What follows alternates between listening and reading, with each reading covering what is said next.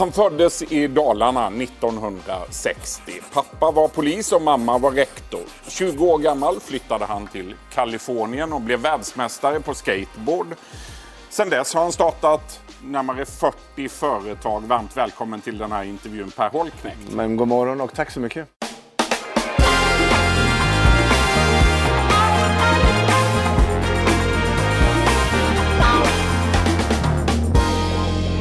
Du, eh, hur skulle du beskriva din uppväxt? Ja, men min uppväxt var en fin liten halv över medelklassförort i Falun. Växte upp i villa med höga förväntningar. Jag var en av de få som hade arbetande föräldrar bägge två. Min mor var den första kvinnan att lämna Mora för att låta utbilda sig utom socknes. när hon for till Kristinehamn för att bli lärarinna. Så både mamma och pappa var i karriären. Det var inte så vanligt på den tiden. Så jag hade barnflicka hemma vid och min far var en framgångsrik polisman. Så att det är många busar på kåken. Och ju fler busar du sätter på kåken, ju fler kommer ut från kåken förr eller senare. Och då hade vi väldigt, väldigt ofta livvakt hemma vid. Och far hade revolvrar gömda här och var i vårt hem. Du har sagt att du var bra i matte i skolan, men du blev sen också skolans bråkstake. Ja, Hur kom det sig? Ja, men jag, jag var ju bra på matematik, men på den tiden i, i högstadiet, om du var bra på matematik så fick du inga brudar. Så du var, du var ganska ensam på så sätt? Ja, men ner, man, man hamnade ganska långt ner i den sociala hierarkin och man var liksom tidigt akademiskt begåvad. Så jag beslutade mig för i sjätte klass att, att, att rasera mina höga betyg när jag eh, drog väl med 5,0 eller vad det kallades på den tiden. Och, För att ha lättare att ragga brudar? ja, men för att hamna i coolare kompisgäng och så vidare. Man skulle ju vara full och slåss och trimma moped. Lyckades det då? Ja, det gjorde ju det. Jag, jag drog ifrån 5,0 till 1,9 på en termin i snittbetyg. Oj. Du Per Holknekt, sen blev du 16 år gammal och kom tvåa i Falumästerskapen i tårtbakning. Ja, stort. En av mina främsta meriter här i livet. Det hör då till saken att min kära far satt i juryn. Nej. jo, men man ska välja sina strider förstås. Uh, men, men det där är lite ganska små signifikativt för mig att jag, uh, jag, jag tar mig kanske an saker som jag inte borde hela tiden och att jag blev pilot till exempel är en produkt av min flygrädsla. Och det är så där jag har jobbat hela mitt liv. Du kom visserligen då bara tvåa i tårtbakningstävlingen men du blev bäst i världen på höjdhopp, på flipperspel, på eh, Nej, bäst i världen på flipperspel vet jag inte. Jag har en, en, en lag-VM-guldmedalj i, i flipper. Men, men just Skateboarden, där blev du bäst i världen. Ja, fast i en jävligt obskyr gren. Uh, men jag, jag kom två i världscupen två år i freestyle som skateboardproffs. Hur jag- viktigt är det för dig att vinna? Ja, eh, det var viktigare än vad det är idag. När jag var ung så handlade det om att slå sig upp i, i, i hierarkier som sagt. Och, och idag så har jag väl lite grann... Jag har ju vunnit så jävla mycket, förlåt mitt språk. Jag har ju faktiskt eh, ganska så, eller hade i alla fall ett ganska ordentligt medaljskåp. Jag spränger mina pokaler och bränner mina diplom. Det är 19 år sedan nu, sedan du gick igenom din stora livskris. Då hade du förlorat allt. Du var hemlös som du säger. Det var inte mycket kvar, nej. Du försörjde dig genom att sälja Situation Stockholm. Ja, Hur ofta tänker du tillbaka på den tiden? Är den ständigt närvarande? Ja, jag nyper mig i armen väldigt, väldigt ofta, även som föreläsare. Jag är, rädd, jag är ganska oförskräckt inför det här. Jag talar gärna om den här tiden som en påminnare om mitt livs basläge. Liksom. Jag har på något vis en mental basstation i ett tält i dalens botten med, med makaroner och ketchup. Och liksom, har jag väl det så är jag okej. För 19 år sedan då blev du rikskänd för många. Du var med i en dokusåpa, Ja. eller en tävling som kallades för Big Brother. Det här var en ny tv-serie och det var första säsongen och in klev Per Holknekt. Va- Varför gjorde du det? Nej, men den tiden av mitt liv var ju väldigt bekymmersam. Det var ju då jag hade det som tuffast. Jag hade ju ingenting kvar. Jag hade, innan min, min svåra period så hade jag ändå byggt en, ett personligt varumärke som började ta plats. Jag förlorade även det.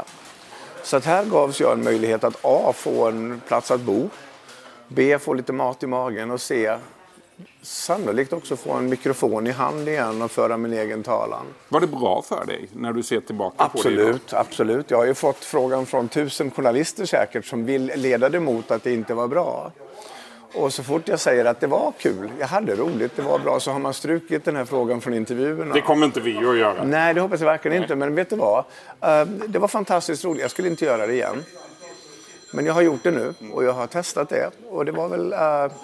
Jag förstod någonstans att det kommer också att, att uh, ge mig motstånd. Den dagen jag kom ut ur huset så var det ju inte bara enkelt för mig. Man möter ju extremt mycket fördomar. Jag kunde sitta med en kund som reklamare som jag jobbade med efter det. Och kunden står upp och applåderar min kampanj. Sen säger de, men vänta nu, jag känner igen dig. Ja, jag har varit med i Big Brother, säger jag. Då river de kampanjen, då var den inte bra längre. Menar du att det ja. hände? Ja, ja, absolut. Så att man möter väldigt, väldigt mycket fördomar. Så man får jobba upp sig. Det tar en tid innan man vinner tillbaka sin respekt. Ett par år efter din medverkan i Big Brother, då var du med och grundade företaget Odd Molly. Och detta ja. parallellt med karriären som flipperspelare, tror jag. Hur, hur ser du idag på, eh, eh, på det som sen hände med Odd Molly? För det här var ett företag som växte otroligt snabbt. Ja, det gick fort. Vi hade ju en liten fin idé, jag och min goda vän Karin Jimfeldt Katan, där vi eh, förstod att det fanns en lucka i marknaden. Vi gick in och vi eh, arbetade extremt hårt, 400 timmar per månad per person under några års tid och lyckades dra det här till, eh, från en investering på 300 000 kronor till ett bolagsvärde på över miljarden på fem år. Jag är extremt stolt över det här förstås och någon har frågat mig hur mycket av det där var slump du Per, det var rätt mycket tur eller hur? Och jag säger så nej det var ingen tur alls, det var ren skicklighet i total frånvaro av ödmjukhet. Men det var så. Eh, det var en lycka för mig att förstå att jag visste kan. Pengarna var av sekundärt värde för mig. De visade sig sen också dra till sig sånt som inte alltid var eh, vänner vid min sida. Många ville dela på min plånbok. Och uh, jag, jag, jag, hamnade Och du var, delade generöst med dig? Ja, men en stund. För jag förstod inte att det var mina pengar man ville ha. Jag trodde att man ville vara min vän. Och det, det, det, kom en viss sorg ur det där också. Där jag förstod att människor kanske inte bara ville ha mig. Hur mycket pengar försvann på det sättet? Ja, men det, det försvann säkerligen uppemot en hundra miljoner. Så. 100 miljoner? Ja, det flög. Men jag hade roligt. Och vet du vad? Jag gav bort så mycket och jag skämde bort mina vänner och bekanta. Och jag hade ett 50-årskalas. Jag flög in 272 gäster från hela världen. För jag tänkte det är dags att ge tillbaka till alla människor som har hjälpt mig komma tillbaka till livet. Sen 10-12 år då senare, efter att ni har startat Old Molly, då lämnar du företaget ja. med buller och bång. Varför då? Ja, men det, det, blir ju så här att när man driver upp någonting på passion och skratt och glädje och lättsamhet och jävelskap och fullifallskap och sen så börsnoterar vi bolaget. Då kommer det in nya krafter, det kommer in externa styrelsemedlemmar som kanske inte riktigt förstår det här.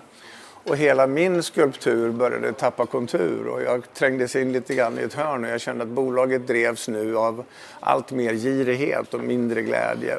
Och där någonstans så förstod jag att min roll är klar. Så jag beslutade mig för år 2012 att lämna bolaget som jag själv kallade mitt barn. Mm. 2014, ja. då släppte du din självbiografi. Precis. En bok där du berättar om både livets uppgångar och nedgångar får man väl säga, fallgropar. 70 procent av alltihop. Eh, sen finns det 30 procent. Det är 30 procent kvar? Ja, lite grann sådär som jag kände att men jag var ju tvungen att läsa boken med egna ögon men även som med min äldsta dotters ögon. Hur ska hon läsa? Hur ska hon tycka om det här? Så jag var tvungen att censurera och ta bort delar av boken förstås. Vad tyckte dottern om boken? Nej, men hon tyckte det var bra. Hon lärde känna mig bättre den vägen tyckte hon själv. Så att, eh, någonstans där. Du berättar i den här boken bland annat om den extremt offentliga och uppslitande skilsmässan från artisten Lena Philipsson. Ja. Ni gick isär efter att du hade varit otrogen. Har du någon kontakt med Lena idag? I den stund allt det här briserade och så var det ju liksom, jag gick ju förstås och, och, och i gömme du gömde dig i en sommarstuga? Ja, det var ju det var, det var ingen enkel period. Alltså man, man hamnade ju på pinne och folk laddade vapen till, från höger och vänster. Och Jag, sa till min, jag frågade min terapeut som jag då förlitade mig till. Jag tänkte att jag klarar inte det här själv. Jag måste få någon som berättar för mig hur jag ska hantera det här. Och, och hon sa till mig, att, eller han sa också, det var två, sitt på händerna Per. Svara inte, gå inte i försvar. Jag har väldigt mycket att säga till mitt försvar men jag väljer att hålla det för mig själv. Jag vill inte elda på den mer än vad som skedde. Så jag tog smällen själv. Och eh, det var, det var extremt tufft. Det fanns ju stunder då man övervägde det värt att hänga kvar. Du funderade på att ta ditt liv? Ja, men man, man, man är ju där i tanken. Det betyder ju inte att man är nära. Man vet ju inte hur nära. Det kan vara extremt långt därifrån. Men det, var, det fanns stunder då jag kände att jag vet inte ens om jag mäktar med det här. Sen så var det någon som viskade i mitt öra och sagt Per, du har gjort det förr. Och sen så kände jag väl att livslusten och nyfikenheten på vad mer jag har att ge bodde kvar i mig och jag beslutade mig för att komma igen och göra gott och göra rätt. Och, det har gått sju år nu. Ja, vår kontakt var väl, den, den har funnits. Uh, den fanns till och med en tid efter det som ingen känner till. Uh, sen så har, vi, har, det väl lite ebbat av. Och, uh, man har Ni springer på varandra ibland? Om vi springer på varandra på gatan, vi skrattar vi lite grann och, och pratar sådär. Det finns ingen dålig stämning. Du, 2015. Hon, hon, hon, är en bra kärring och det finns inte mycket mer att säga om det. Och vet du vad, jag tror hon tycker att jag är en ganska bra gubbe också. Sen hade ju vi saker bakom lyckta dörrar som ingen känner till. Förstås. Och det tänker jag låta stanna där. Det låter vi stanna där. Ja. Tre år senare, 2015, då genomgår du en svår ryggoperation. Ja. Byter ut två diskar i ryggraden och ja. efter den operationen så ja. bestämmer du dig för att det var dags för ännu en förändring i ditt liv. Du lämnade modebranschen helt och gjorde listor över ditt liv. Vad då för listor? Nej, men jag tänkte så här, eftersom efter ryggoperationen så så blev jag ju för första gången försatt i någon slags antistress. Jag hade för första gången i mitt liv för lite att göra. Jag, låg, jag valde att ta in på ett hotell där jag bodde i fem veckor för att någon skulle bädda min säng och, och göra min frukost. För det var, det var en svår operation. Och där någonstans så beslutade jag mig för att nu när jag väl reser mig och går ut i verkligheten igen så ska jag rensa bort all slagg jag har dragit på mig i livet. Och det vet du ju själv Niklas att vi drar ju på oss slagg. Så är det verkligen. Och vi tackar ja. Lyckades du rensa bort den då? Ja, vi, vi, vi, vi, liksom, vi tackar ja till uppdrag vad beträffar skjutsa barn till träning eller vi tränar fotbollslaget för att då, vi sitter i bostadsrättsföreningar och vi har gamla vänskaper som vi upprätthåller som egentligen inte betyder någonting längre. Och allting som jag la i den här negativa spalten gjorde jag aktivt slut med. Jag skrev brev till vänner och sa, vet du vad, du och jag har kämpat för någon slags relation som inte längre finns. Så jag tänker att vi släpper det här nu. Så slipper jag bära på den vidare. Så att jag gjorde mig kvitt med 94 procent av mitt liv som faktiskt var den slag... Du måste ha fått väldigt mycket reaktioner från din omgivning. Och det var bara positivt. Och de jag skrev, men fan du har ju rätt. Vi skiter i det här. Tills vidare i alla fall. Men de 6 procent av mitt liv som var av ren godo som blev kvar de blev ju helt plötsligt 100 procent av mitt liv. Mm. Så jag gick ut en renare man och jag fick liksom tid att tänka om. Och jag har ju liksom utvärderat min egen existens. Vad vill jag ha nu då? Jo, jag vill bara leva i frihet från oro, från rädslor och så vill jag ha gött folk omkring mig. Snälla människor som vill mig väl. Vilka har varit de stora rädslorna i ditt liv? Ja, men det är, självförtroendet har aldrig varit där. Självkänslan har alltid varit på glid. Uh, duger jag, räcker jag till? När jag släcker lampan om nätterna så hinner tanken ifatt mig. Snart kommer de avslöja... Fortfarande? Jajamän, snart kommer de avslöja mig att jag ingenting kan. Att allting är bara tur. Men liksom det där lever i mig. Det får ju också mig att prestera, att leverera hela tiden. Att, uh, men det måste vara jobbigt Det är jättejobbigt och det är där som liksom Alkoholen har ju spelat en stor roll i mitt liv och, och den, vill ju, den, den ville mig väl en tid i, i dess begynnelse men sen så skiftade den karaktär och började helt plötsligt ha en dolk bakom ryggen. Och, så alkoholen kom ifrån att vara en glädjeprodukt till att bli en, en sorgehanteringsprodukt för mig. Och... Är du fortfarande jagad av det här spöket? Ja, men lite grann. Det sitter liksom en fågel på vardera axeln och en viskar oftast väldigt, väldigt högt till mig att jag ska ta hand om dig när du är ledsen Per. Så... Och sen så får jag väl... Din relation till alkohol idag? Nej, men jag går ett varv runt huset och tänker ett varv till och sen så låter jag bli. Det blir, Du- det blir bättre så. Det blir bättre så. Du sa ju Jag, att du... jag, jag saknar, nog saknar jag att kunna sitta ner och ta en bärs med polarna. Men du vet att det inte går. Nej, det är ingen bra idé. Jag har lärt mig så mycket. Jag är 59 år nu, så att, eh, någonting borde jag ha lärt mig. Du sa som sagt att du skulle lämna modebranschen helt och hållet. Och det gjorde du också, men sen kom du tillbaka. Och i, i våras med varumärket Inklettes. Ja, jag, jag har ju Pers två principer då, där den ena heter att jag får göra fel. Vilket inbegriper då att jag också törs försöka. Den andra heter jag får ändra mig. Vilket gör att jag slipper leva med stoltheten som fiende i livet. För vi män framför allt bär ju på väldigt mycket stolthet. Köper vi en dålig bil så försvarar vi den i tid och otid. För vi kan aldrig förstå eller erkänna att vi har gjort fel. Men jag Har gjorde... kvinnor lättare att erkänna att de har gjort Och fel? mycket lättare. Det är samma sak som i kris. De ringer en kompis, vi tar fram hagelbössan. Alltså det, är, det är veritabel skillnad oss två emellan. Men jag beslutade mig för, eftersom jag har jobbat i modebranschen i 30 jävla år, så har jag fortfarande min radar där ute. Jag läser ju branschtidningarna, jag följer ju med. Och sen ser jag helt plötsligt att shit, det fattas någonting här nu. I den här nya handelsplatsen som ju inte alls är som när jag var där. Och, och då tänkte jag att ja, men den platsen kan jag ta.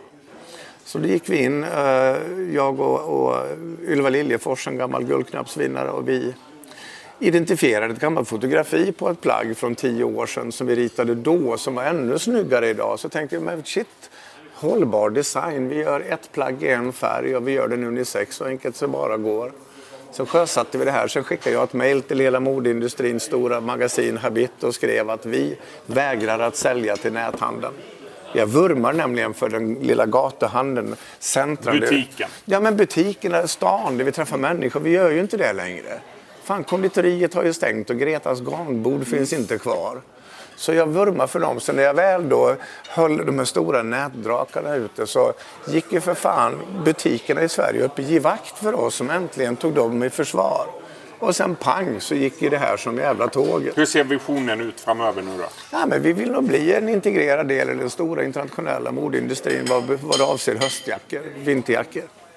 Så den är, ju, den är ju där, den är ju på banan. Den är ett lekprojekt och kommer så vara en bra tid till. Och får jag bestämma själv så är den det för alltid. Du har fler projekt på gång. Oh ja. För tre dagar sedan skrev du kontrakt. Du ska skriva en ny bok. Och detta för Petter Stordalens nya bokförlag Strawberry. Ja. Vad är det för bok du ska skriva? Vilken, vilken jävla ära, kan du förstå? Det är inte enkelt att komma in på dem som nu är nya aktörer.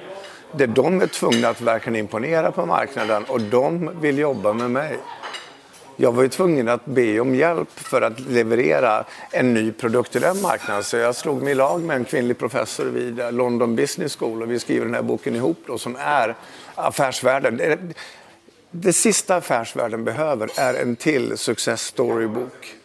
Det här litterära verket, eller litterära verket blir ju, blir ju en obstinat jävla prosa som, som kommer att sätta, sätta finger i midjan på traditioner, vända upp och ner på styrelseprotokollen, ifrågasätta slipsknuten och, och jävlas lite grann med ett litet leende på mun. Du, avslutningsvis då, i januari förra året, då gifte du dig för fjärde gången med Linda som är nej, 15 inte för, år. jag har inte gift mig tre gånger tidigare med Linda. Nu, Nej, inte det var ett Linda. syftningsfel från hans sida. Jag gifte mig med Linda och det känns som att jag gifte mig för första gången. Det kändes så. Ja.